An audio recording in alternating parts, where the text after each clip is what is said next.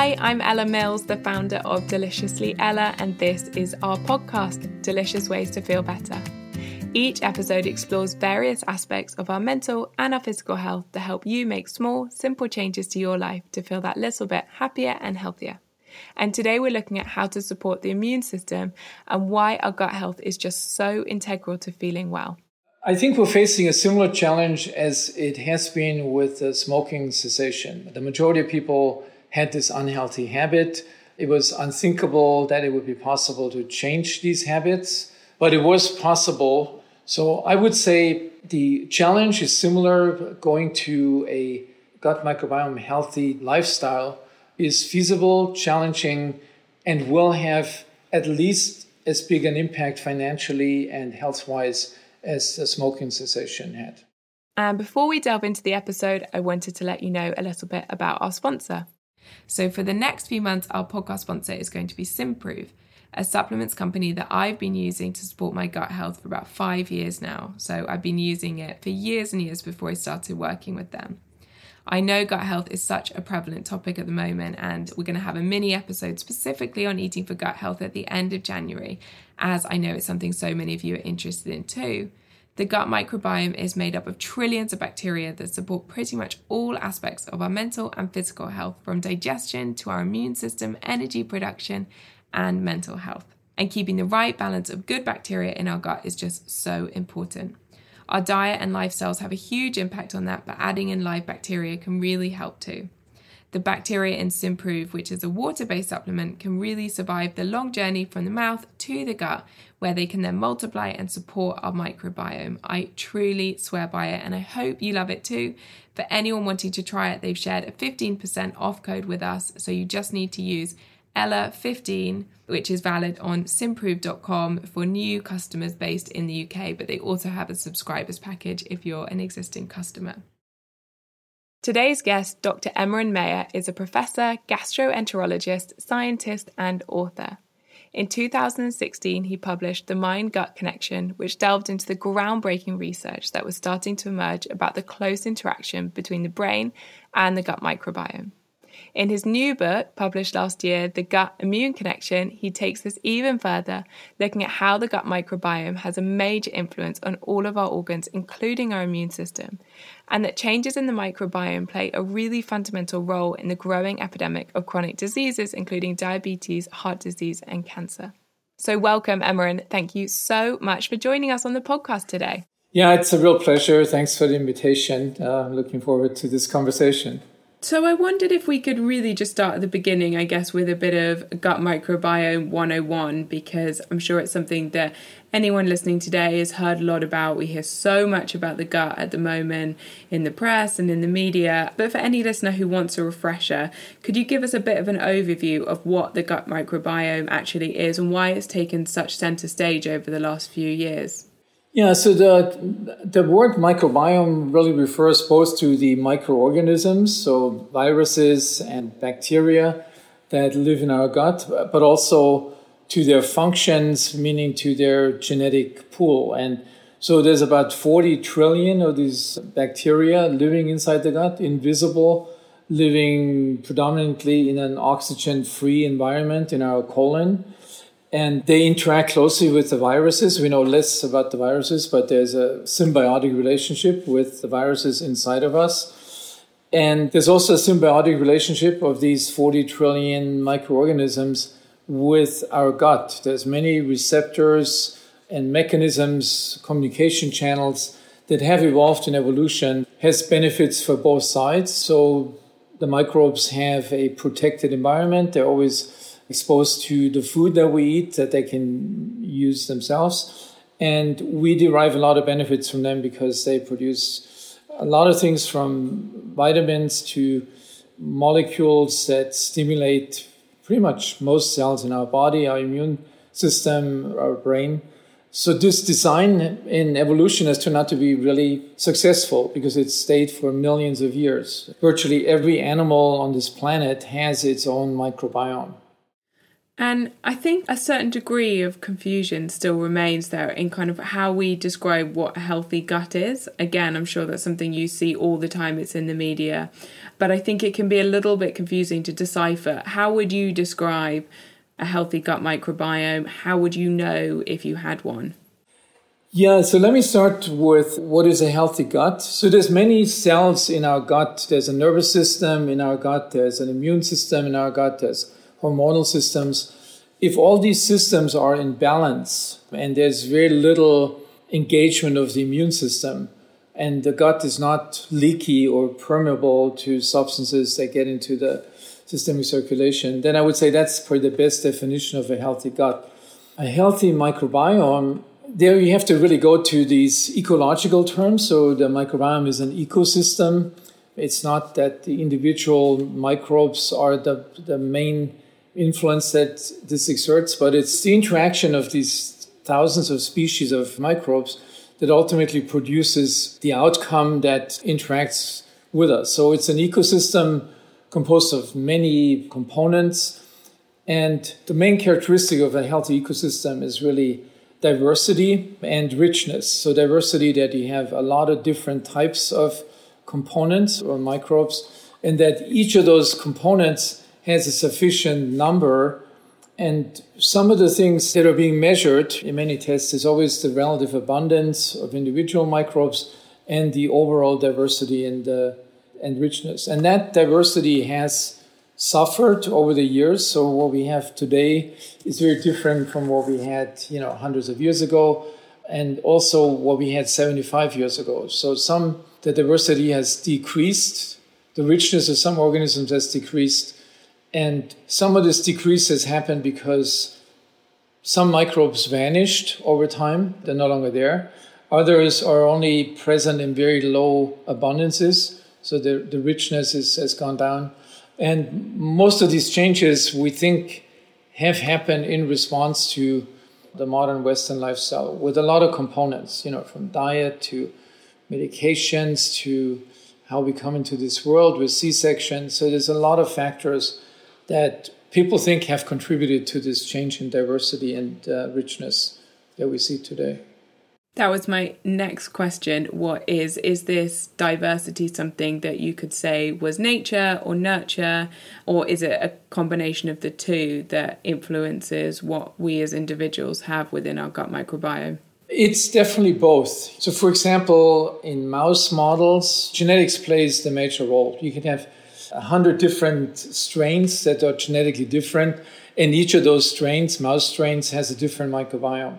In humans, it's not so much determined by the genetics, but it's uh, equally important what factors have acted on the programming of this microbiome from early on in, in life, from the time an infant goes through the birth canal and then the environment, the, uh, the sterility of the delivery room, the antibiotics that are given from early on, either to the, to newborn or to the mother, the breast milk, composition of the breast milk of the mother, which have many molecules that are important to nurture the, the early microbiome. And then, you know, once it's programmed in the first couple of years of life, then there's also these the other lifestyle factors as adults. Diet, I would rank pretty high, but there's also influences from the brain. Stress, negative emotions play a big role. And there's even things like exercise levels. At different phases of life, there's different kinds of modulation. The programming happens early, first years of life. The modulation of what, what we have inherited then and what has been programmed earlier can happen throughout throughout the lifespan.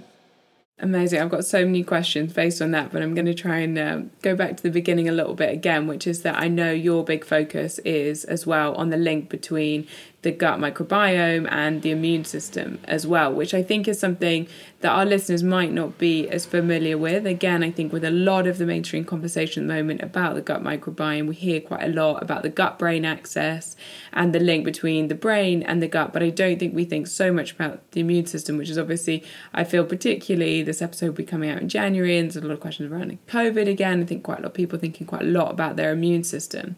So, could we just start to understand how? That colony within our gut, those trillions of cells that we've built up over our lifetime, how do they interact with the immune system? What's the relevance there? Yeah, and I was just going to make a brief comment about this. What you say about you know, so the mind. When I wrote my first book, the the role of the brain gut communication, the brain microbiome communication, was really not something that the most that anybody really knew about much. So the interest grew with time, and right now, actually, it's kind of interesting. The main interest of the media seemed to be in the mind gut microbiome connection, and so that the connection with the immune system has not been on center stage, but it's equally important. So we have 70% of our immune cells in our gut. They're just microns, these immune cells are microns away from these trillions of microbes that live on the other side of the gut wall. And not only that, but immune cells, they have these little sensors that reach into the gut, into the inside, that are covered with a mucus layer, so they're not in direct contact with the microbes but they're very close. So anything that happens to this mucus layer, to this barrier between the microbes on the one side and the immune cells on the other side, has a major influence on the activation of the immune system. So the minute a microbe comes in contact, in physical contact with any of these receptors on the immune cells, you get an activation of the immune cells and they produce cytokines, these inflammatory molecules which then are amplified first in the gut and then they can spill over in the systemic circulation and reach every part of the body.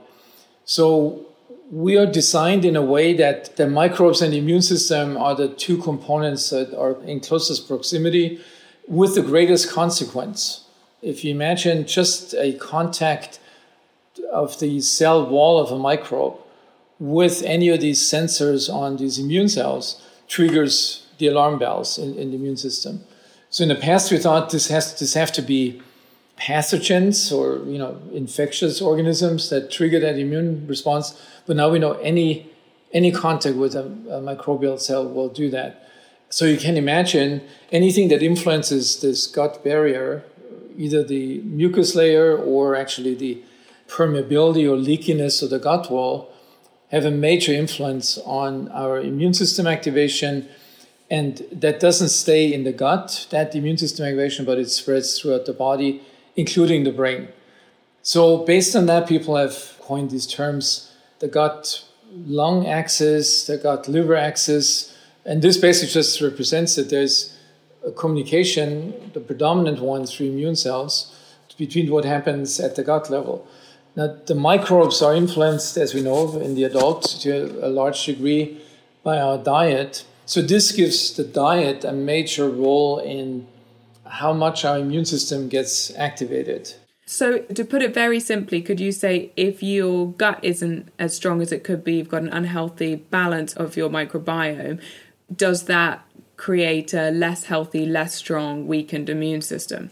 Well, paradoxically, you know, it's not a weaker immune system because what the problem is is this inappropriate engagement of the immune system. It shouldn't be, you know, no, normally it should be activated by an infection, not by the fact that the barrier between the microbes and an immune system has been narrowed by a poor diet. So yeah, people always ask that. There's always this question about what can I do to for immune support and strengthening my immune system.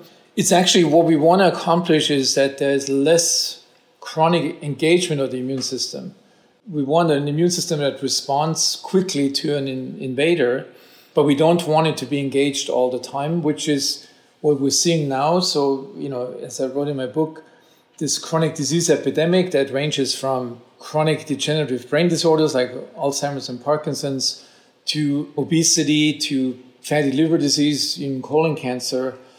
All of these involve this inappropriate engagement of the immune system because the barrier between the microbes and the immune system has been compromised. So, you know, there's a lot of writing and discussions on podcasts and the lay media that everything can be blamed on a leaky gut. I, as a scientist, I don't think that's giving the, the complexity justice, but it is certainly it is an important part of it. So, what we would like to do, I think, to modify the immune system back to its normal state, not enhance it, but modify it back to its normal state so it's not chronically engaged and causes secondary damage on all these other organs. And so, to do that, we need to have a strong barrier between the gut microbiome and where our immunity lies on the other side of it. And you were saying that poor diet contributes to a weakening and a sense of permeability within that layer. What should we be doing to create strength within that layer? Yeah, so we talked about how dangerous it is when microbes come in too close contact with these immune cells and sensors on immune cells. At the same time, so you get the engagement of the immune system, inflammation, generation of cytokines.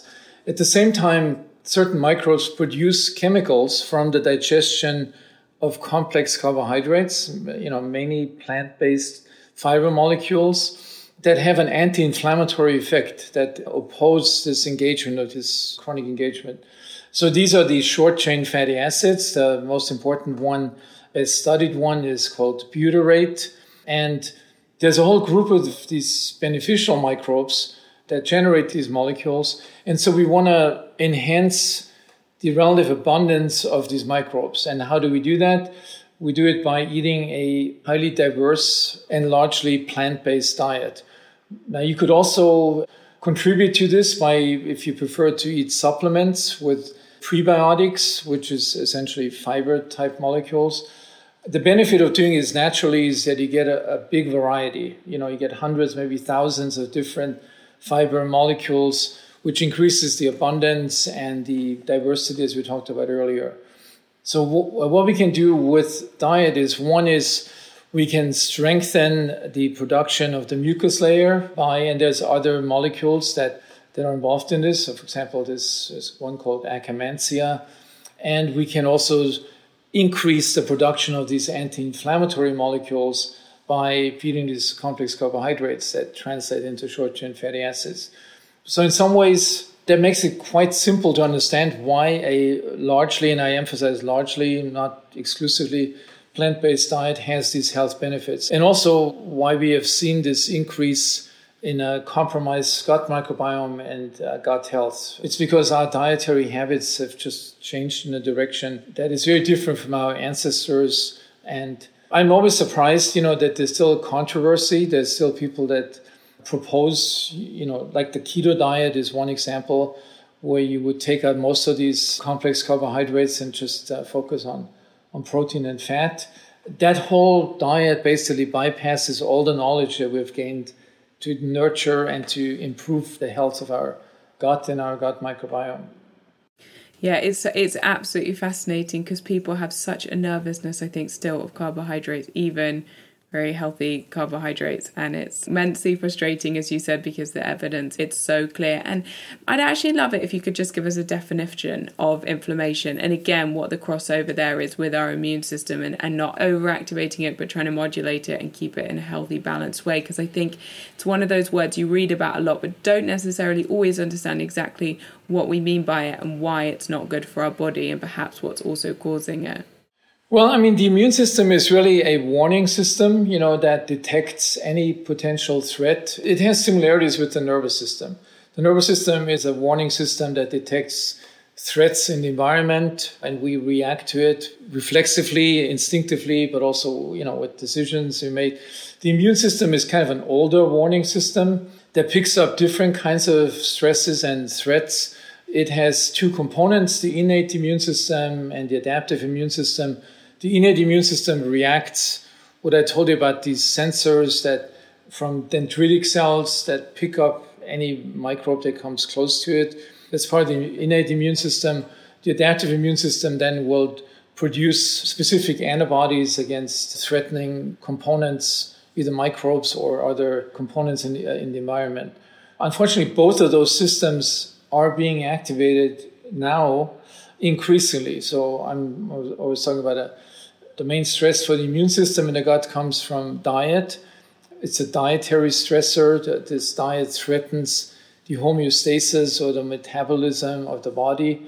And we have the constantly increasing chronic stress, particularly the last two years with the pandemic and the uncertainties. And, you know, both of these kind of stressors compound each other in a negative way. And I think uh, a lot of these modern Western diseases that we see from metabolic syndrome, type 2 diabetes, hypertension, and I mentioned these other diseases earlier, are a consequence of these increasing immune and nervous system stressors. So, stress in that context is just a, a perturbation, a threat to the homeostasis of the body.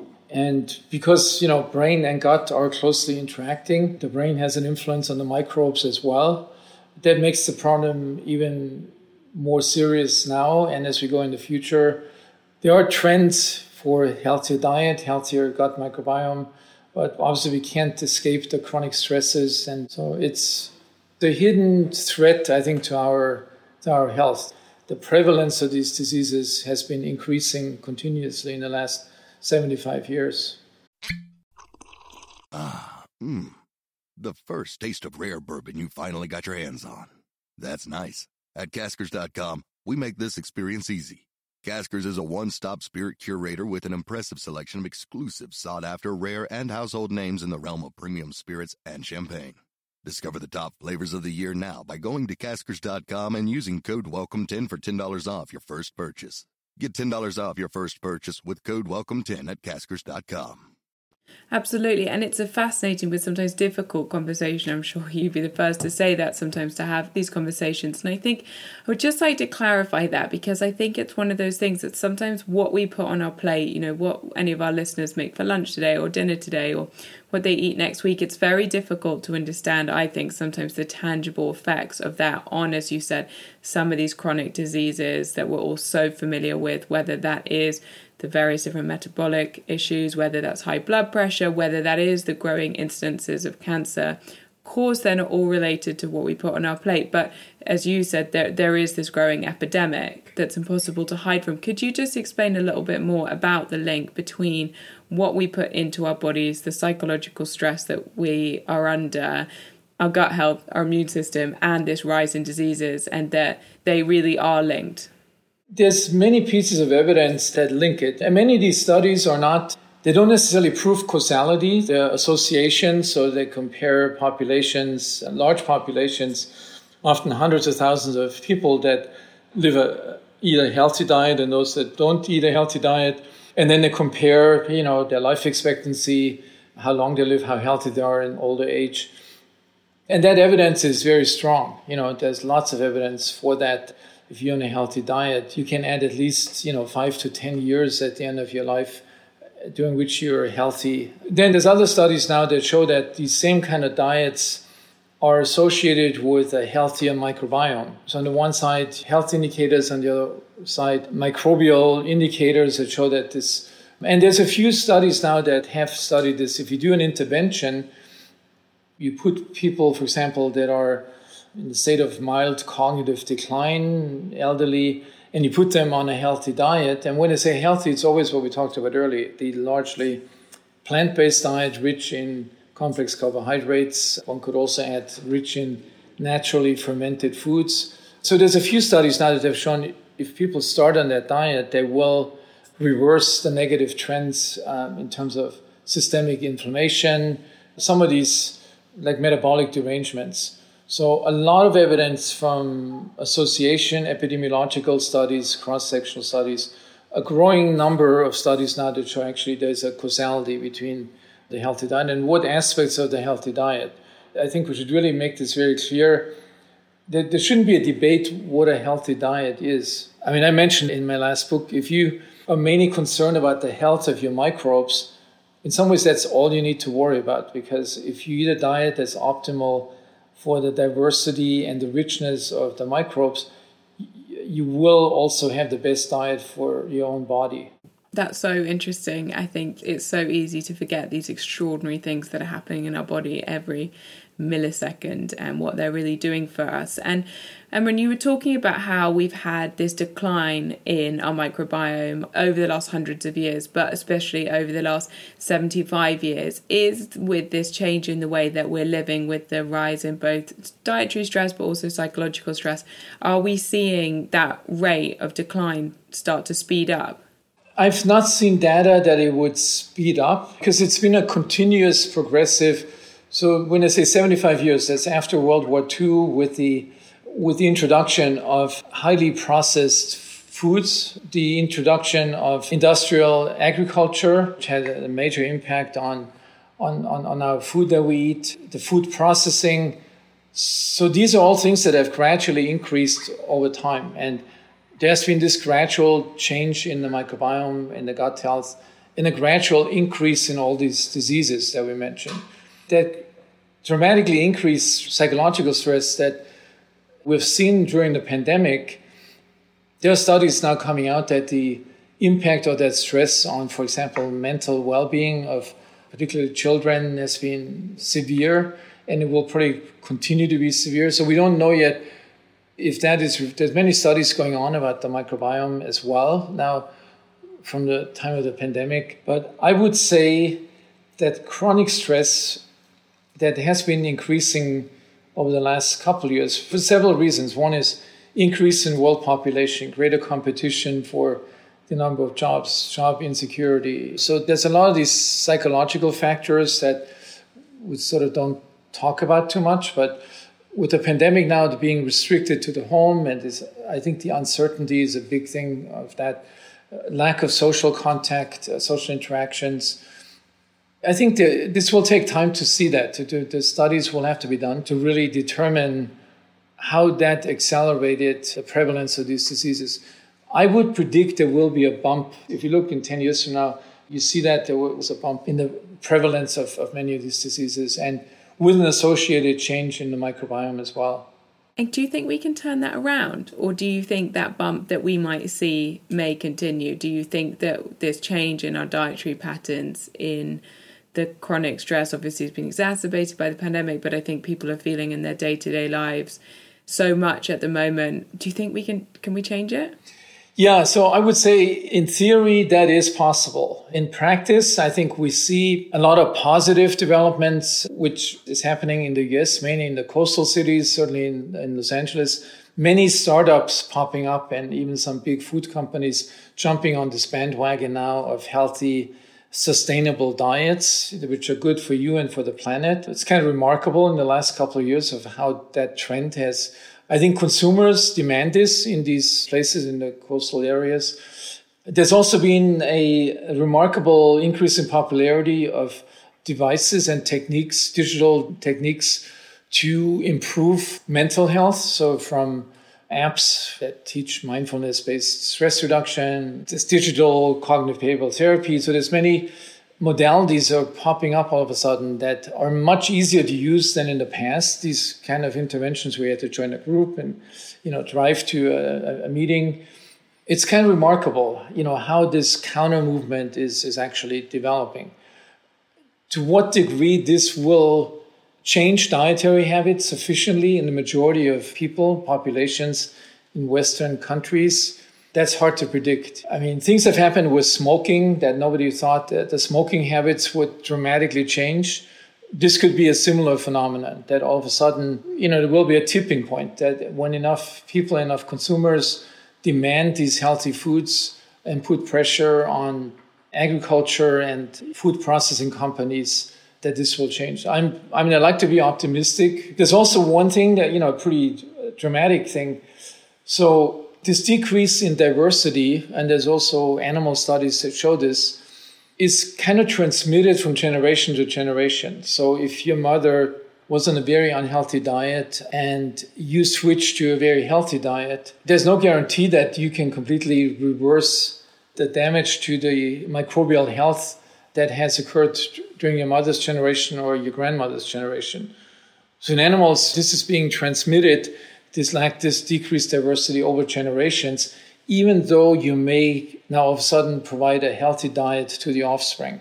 If that's really the case in humans, similar to animals, then there may be some radical interventions necessary, for example, to provide interventions early on in life when the programming of the microbiome happens.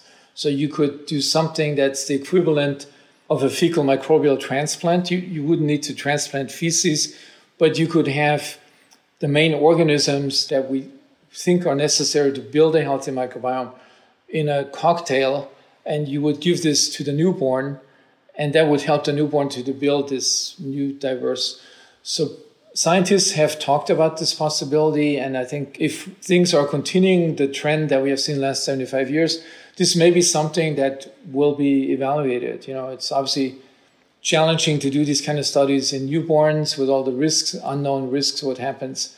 And so, Emeran, you mentioned there's smoking, and I think it's a very interesting one because not that long ago, a few decades ago, you could smoke inside, you could smoke on an aeroplane, and we all thought that was normal. And now we think that's extraordinary. And actually, I saw that New Zealand are going to ban smoking for anyone under 15 in 2023. They won't even be allowed to buy a cigarette legally in their lifetime. So, I mean, what's happened over 30 years or so is extraordinary. And do you think the issue that we're talking about today with this degradation of the gut microbiome via our lifestyle factors and our perhaps inherited lifestyle factors and the correlations we're now seeing with this rise in chronic diseases and neurodegenerative diseases. Do you think that the issue we're talking about today is as serious as smoking? Because I don't think that perhaps most people think that it is. I think that might be quite shocking and surprising to some people. Yeah, I think this has not made it in the general awareness, you know, that link between these invisible diseases. The only thing that we see is obesity, but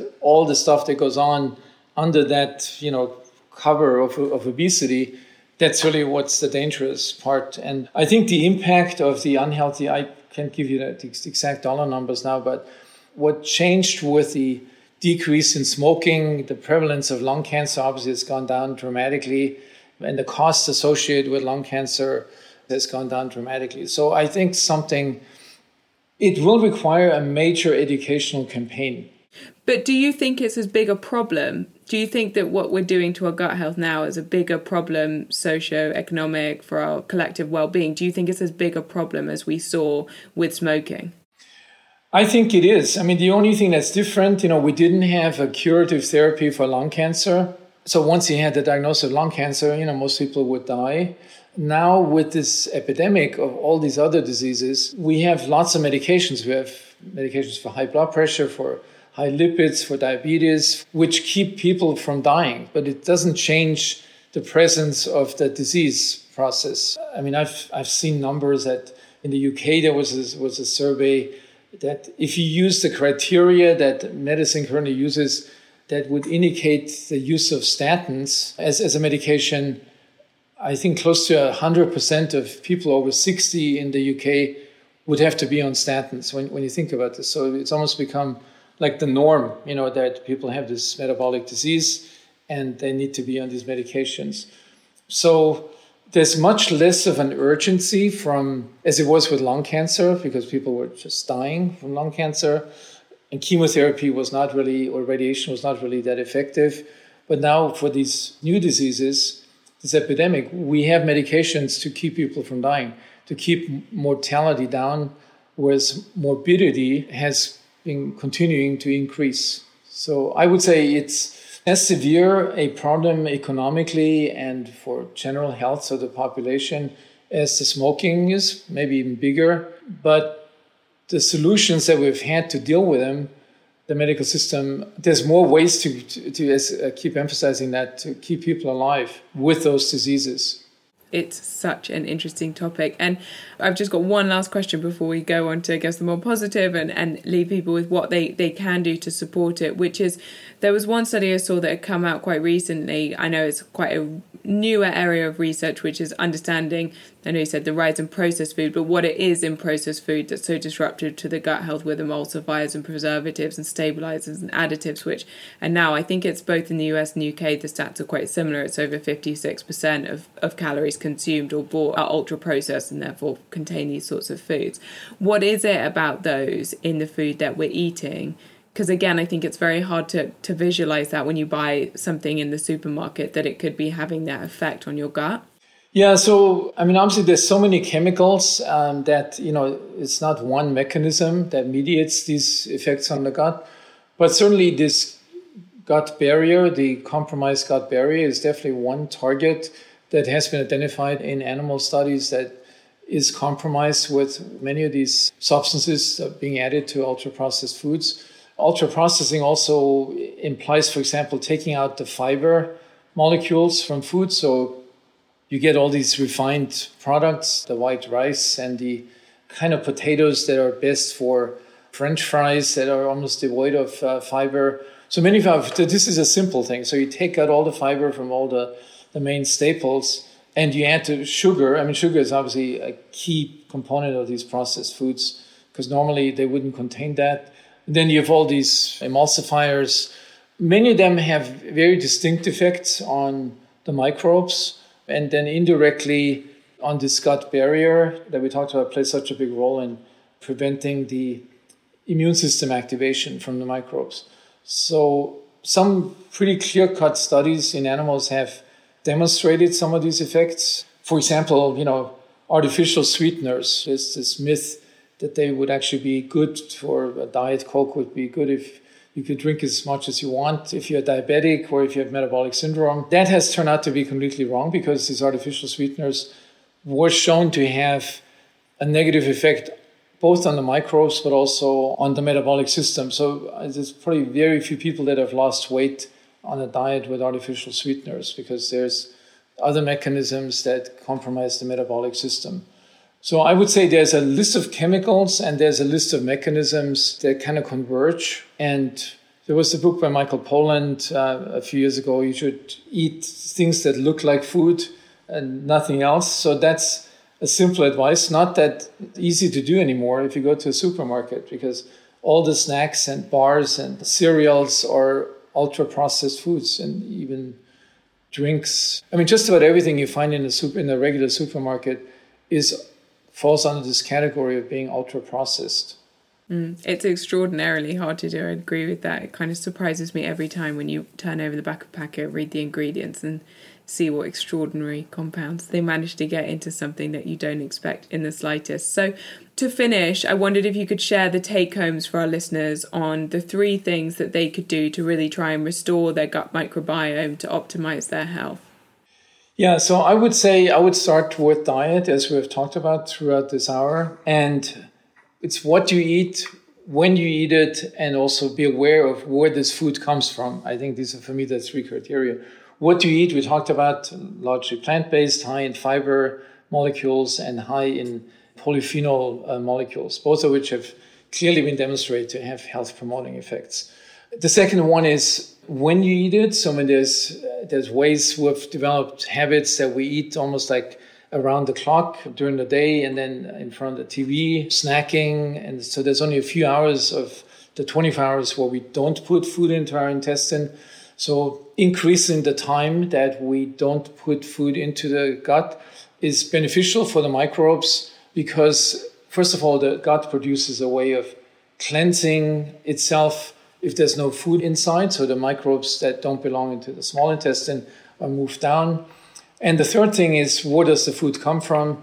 Does it come from industrial agriculture with chemical fertilizers and pesticides and all these things? So, three criteria. Then, how you eat it makes a big difference. So, the the mindfulness about eating, being aware that stress and negative emotions through the brain gut axis affect the gut and the microbes.